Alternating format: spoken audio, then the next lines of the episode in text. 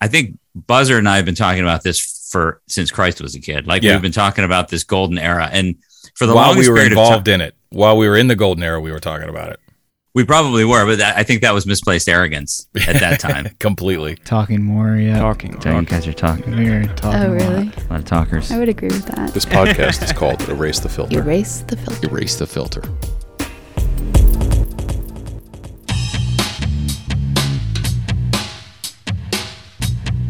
I started to look back at this period of time and I started to, th- to recognize that music that was made in this certain period of time by artists who were making first records and also established artists who were making very important records in their career were happening in this this era.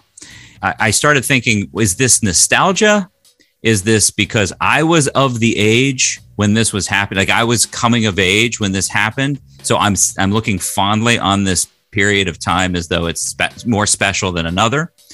The thread that kept coming back to me was that kids that I knew 10 years ago, teenagers and musicians that I was playing with who were say 10 or 15 years younger than me would talk about these records and these bands like the way we talked about Led Zeppelin, the way we talked about Pink Floyd, the way we talked about the Beatles. And I was like, I've had this theory now for a long time that the late 80s and early 90s, an era I'm loosely defining as 1987 to 1995, was the second of two golden eras in popular music. The first golden era being 20 years earlier in the late 60s and early 70s. Let me define what I mean by a golden era of popular music. A golden era was a time when two things happened. One, influential established artists made the most important or groundbreaking records of their careers. Or two, artists who debuted during the era would break new ground and influence music for decades to follow, sometimes spawning dozens of copycats, or sometimes creating brand new genres, and being one of those artists that later generations point back to as a starting point for the genre. Now, before the hate mail starts rolling in, let me clarify that my theory doesn't exclude any artists or albums that were made outside of the era as important or influential. In my opinion, there just so happens to be more legendary bands formed and generation spanning albums made during these two eras than at any other times since the beginning of modern pop music. It's more about a truly remarkable abundance that altered the course of music and has stayed relevant for decades, all being made in relatively short periods of time. For some context, that first golden era. So I'm going from like the late Beatles albums through Dark Side of the Moon, right? Bob Dylan, Led Zeppelin, Black Sabbath, Pink Floyd, The Who, right? Shit the Stones were doing in the early 70s. Like, holy shit, right? Where today, teenagers are still listening to those records from that era, right? And arguably, they're still listening to music made from the second golden era, 87 to 95. But, and I'm talking about generalization, right? So it's very obvious for us who were into pop or like rock music and alternative music. But then I started thinking about all these other genres, right? And as Pat and I would have these conversations every once in a while, it was like, it, it blew my mind. How many different genres of music had re- records put out during this period of time that influenced uh, music for, for dec- literally decades now? And we're still going back to that, that period of time um, as sort of a second wave.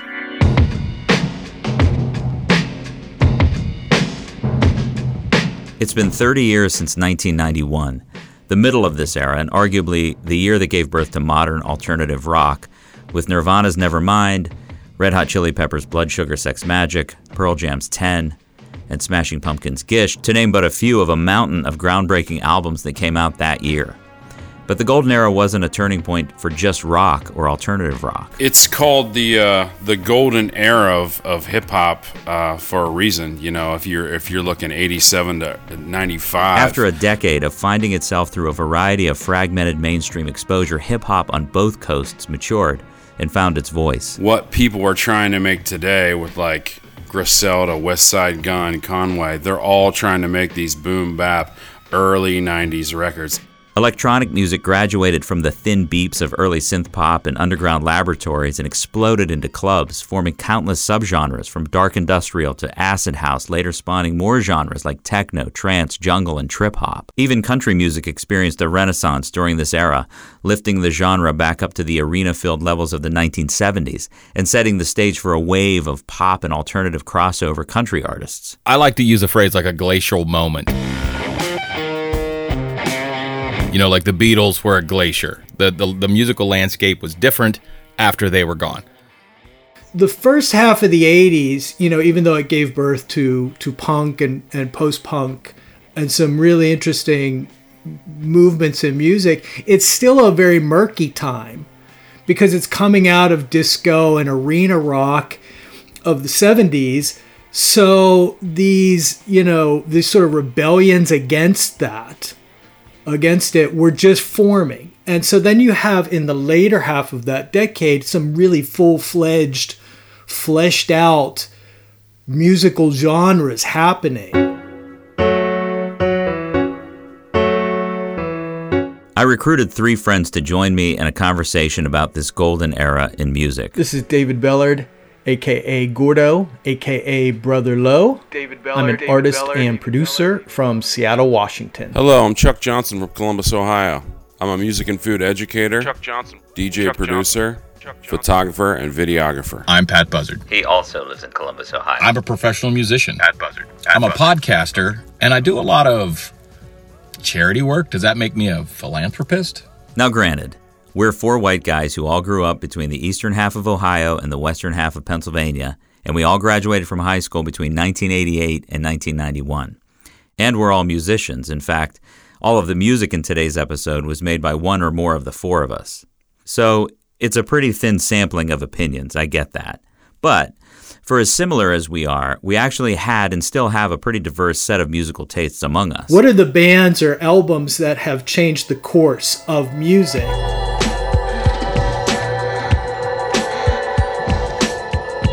Beastie Boys, Nirvana. Cypress Hill, Portishead. Indigo Girls. Nine Inch Nails, Metallica, Big Black, Cure, Arrested Development, Sonic Youth, Radiohead, Aphex Twin, Primus, Will Oldham, Tribe Called Quest. Smashing Pumpkins. The Chili Peppers, Dr. Dre, TLC, Faith No More. Counting Crows. Beck, The Orb, Primal Scream, and Tool. Here's how the conversation was framed. With a basic agreement that some killer music was made between 1987 and 1995, I asked everyone to come to the table with a list of five albums that had such an impact on music as we knew it that they changed the direction of a genre, or literally created new genres, or influenced a wave of musicians who followed them. Here's the thing the albums didn't have to be favorites then or now, and there could and would be redundancy across the lists. What was more important was the impact that music made. Here are some highlights, like the 1987 album Document by E REM. So I think Document is a record that took an indie band, a nobody listened to band. This was clearly the well oiled, finely muscled machine that was about to become the REM that was going to change the path of music and open up doors for everybody else. Portishead Dummy, 1994. Talking about flipping the world of electronic on its head. There was a lot of upbeat electronics happening then, and then they just did a bunch of drugs and slowed it way down and, and changed the whole scene with their recording style, with the way they resampled, you know, um, strings and recording them to cassette to give it that old vintage feel. Just, just all the production techniques that people are still trying to use today. I'll talk about Big Black. Songs about effing uh, from 1987. So, right at the beginning of, of this period. But, you know, for people that don't know about Big Black, they're a post punk uh, noise rock trio from Chicago. And they created this ferocious pummeling sound that was sort of like a buzz saw uh, through the 80s underground. So you might not know much about them, but pretty much every subsequent industrial or post punk noise rock band has pretty much credited them as being influential. a record that I think actually turned a whole generation of people into fans of post punk music was Disintegration by The Cure. All these kids, they wanted to tap into that that angst, right? That sort of somber melancholy. This record sort of gave them that voice. And all of a sudden, all of these other bands that were making good records and were part of an underground scene were now were now mainstreaming.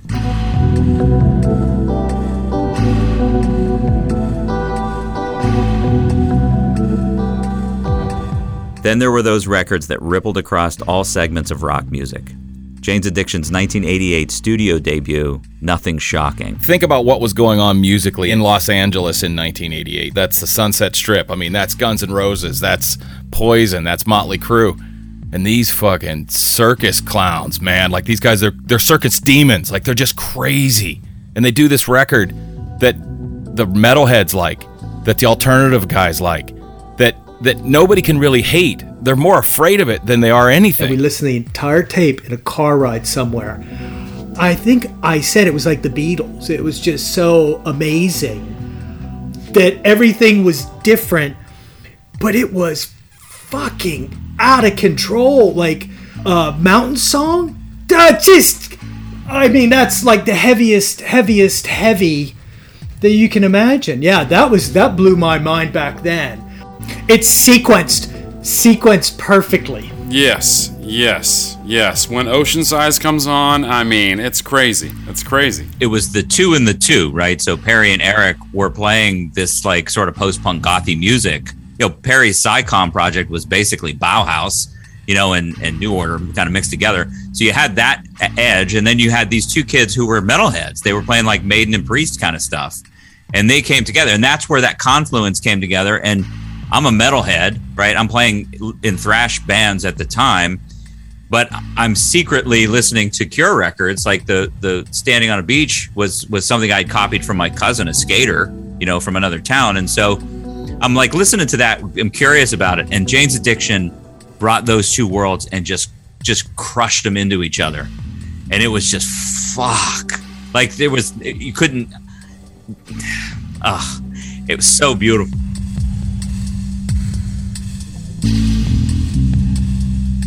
Not only rock and metal and post punk, but other genres like hip hop saw an incredible amount of groundbreaking innovation during this era, including breaking through and crossing over into other genres. A record that really changed um, the whole game of hip hop, Beastie Boys Paul's Boutique.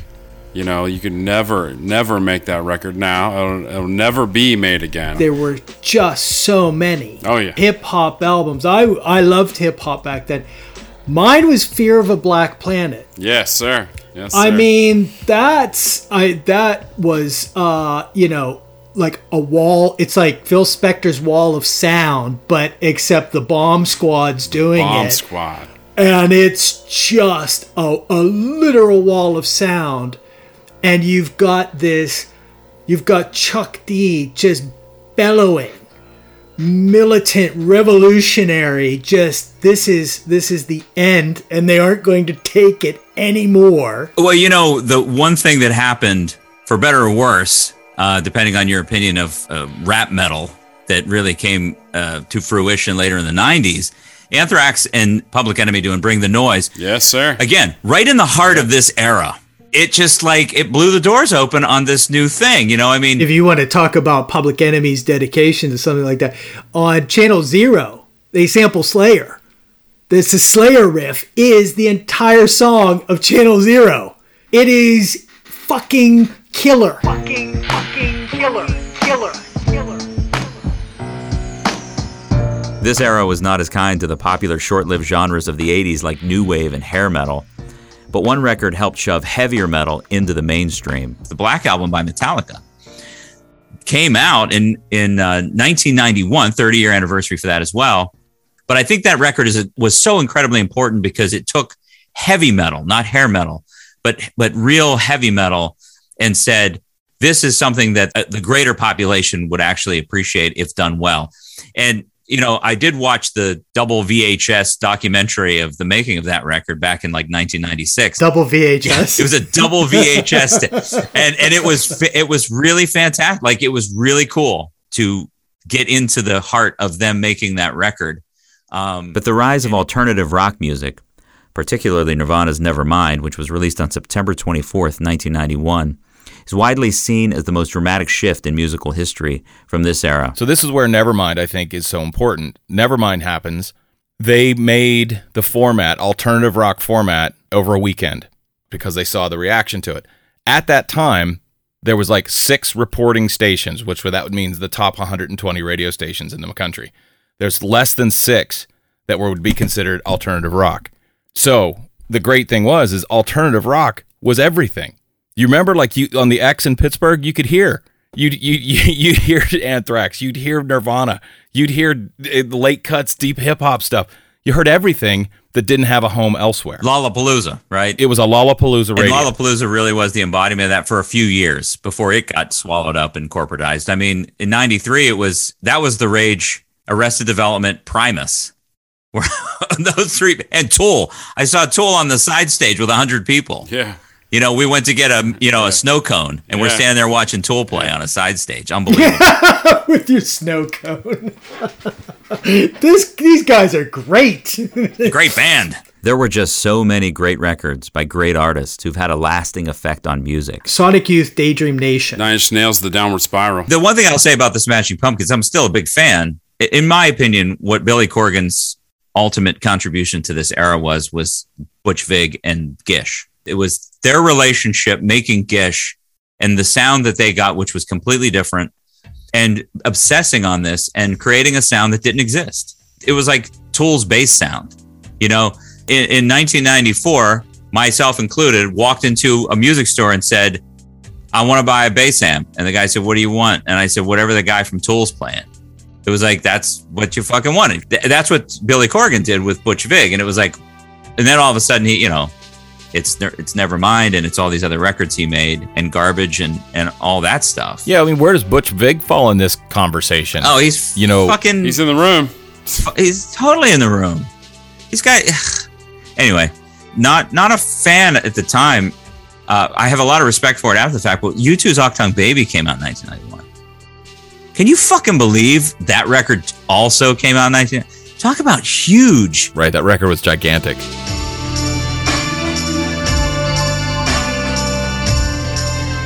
And here's the fucked up thing about it.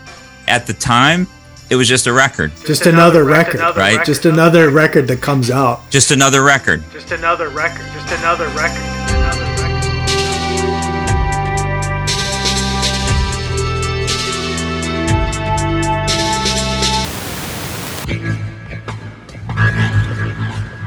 Now I know what podcasts are. Erase the filter. So much incredible music. We talked for a couple of hours and didn't even get to bands like the Cocteau Twins, whose Blue Bell Knoll and Heaven or Las Vegas albums helped spawn two genres, dream pop and shoegaze, that would become wildly popular by the mid 1990s. Or albums like Peter Gabriel's 1989 Passion, music for the last temptation of Christ, that turned a whole generation onto world music and ambient music at the same time. Just so much incredible music. So much incredible music. We could have talked all night, and we concluded in the most unscientific way possible that this indeed was a second golden era of music, and the most recent one. If you don't believe me or you think we're crazy, that's fine, but just play along for a few minutes while we beg the question can there be another golden era? The confluence of a record industry that was mature enough, right, to have resources, because that's a big part of this. A big part of getting all this music into our ears was the maturity of MTV being 10 years old, right? The maturity of terrestrial radio, the, the maturity of the record industry. The 60s were like really trying to figure it out. The 70s where the money started to come in. The 80s where when there was so much fucking money, everybody was super rich. By 1990, if you wanted a band to make it big, you had to budget to help that band make it big. The confluence of technology, all of the new technology, the drum machines, the samplers, you know, all of this crazy shit that was going on. I mean, on. is there just too many options for there to be an era like this? Uh, like, there's so much to listen to, and there's so many artists now, and it's not confined. And you know, to I mean, I guess you have the playlist, but you don't have like the Billboard charts or what's you know playing on MTV's you know Hot 20 countdown or whatever the hell it is. Um, is it just too much? well, you know, and that's really where my leading question comes from. There were tastemakers, you know. There there were radio stations. There were DJs like as you guys were. Do those exist anymore? Is it too oversaturated? There's just too much music out there. Gatekeepers. It was the labels and the the stations and pay to play and things of that nature. It still exists though. It's it exists now.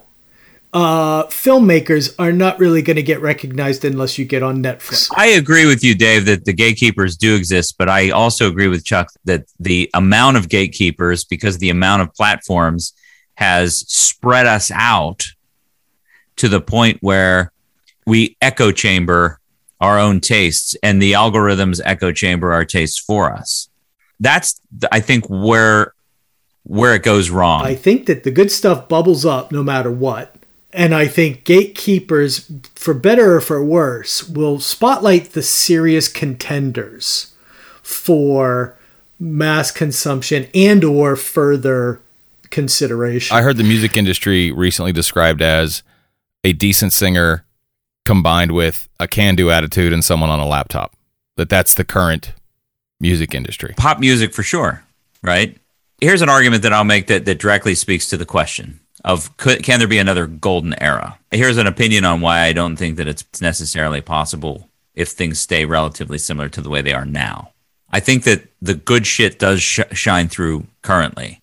I will stumble upon a band that started five years ago and has millions and millions and millions of streams and plays and all the things, and they're touring around headlining really nice theaters. And I've never heard of them before because I think that there are these little mini eras going on in these little mini subgenres all the time. And there are bands that are breaking through and they're uh, influencing a genre of music or a group of bands or some other subculture. And they're influencing that subculture on its own, right? Out there somewhere. Because it's all so splintered, I may never hear of that band ever. You may never hear of that band. I'm listening to bands right now that came out in the last 10 years and are doing very well for themselves. You probably have never heard of them, and you're probably doing the same. You're listening to bands that I've never heard of.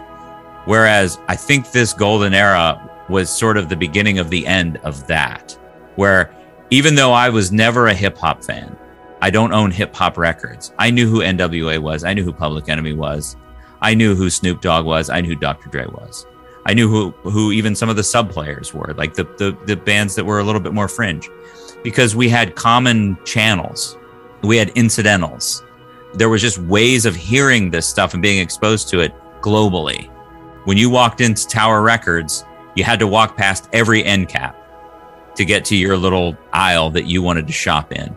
And that's the stuff that's gone. That's the part that's just not there anymore. I don't know that it's better or worse. I'm listening to music that I love that's new.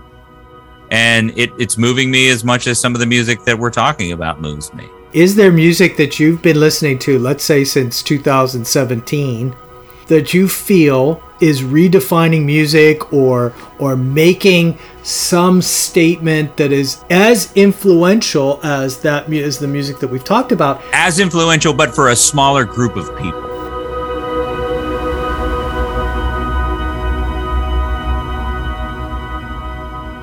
Thanks for making it this far into a conversation that was really about four guys geeking out on the music of our youth. I'll leave you with one concluding thought about the golden era and whether or not there will be another one. Perhaps the answer to the question is more when you say no, it's can it be the way that it was? Can there be another golden era? Maybe so, but can there be one in the same or similar way than it than it had been in the past? And that's probably not. Right? Guys, thanks so much for doing this. This was awesome.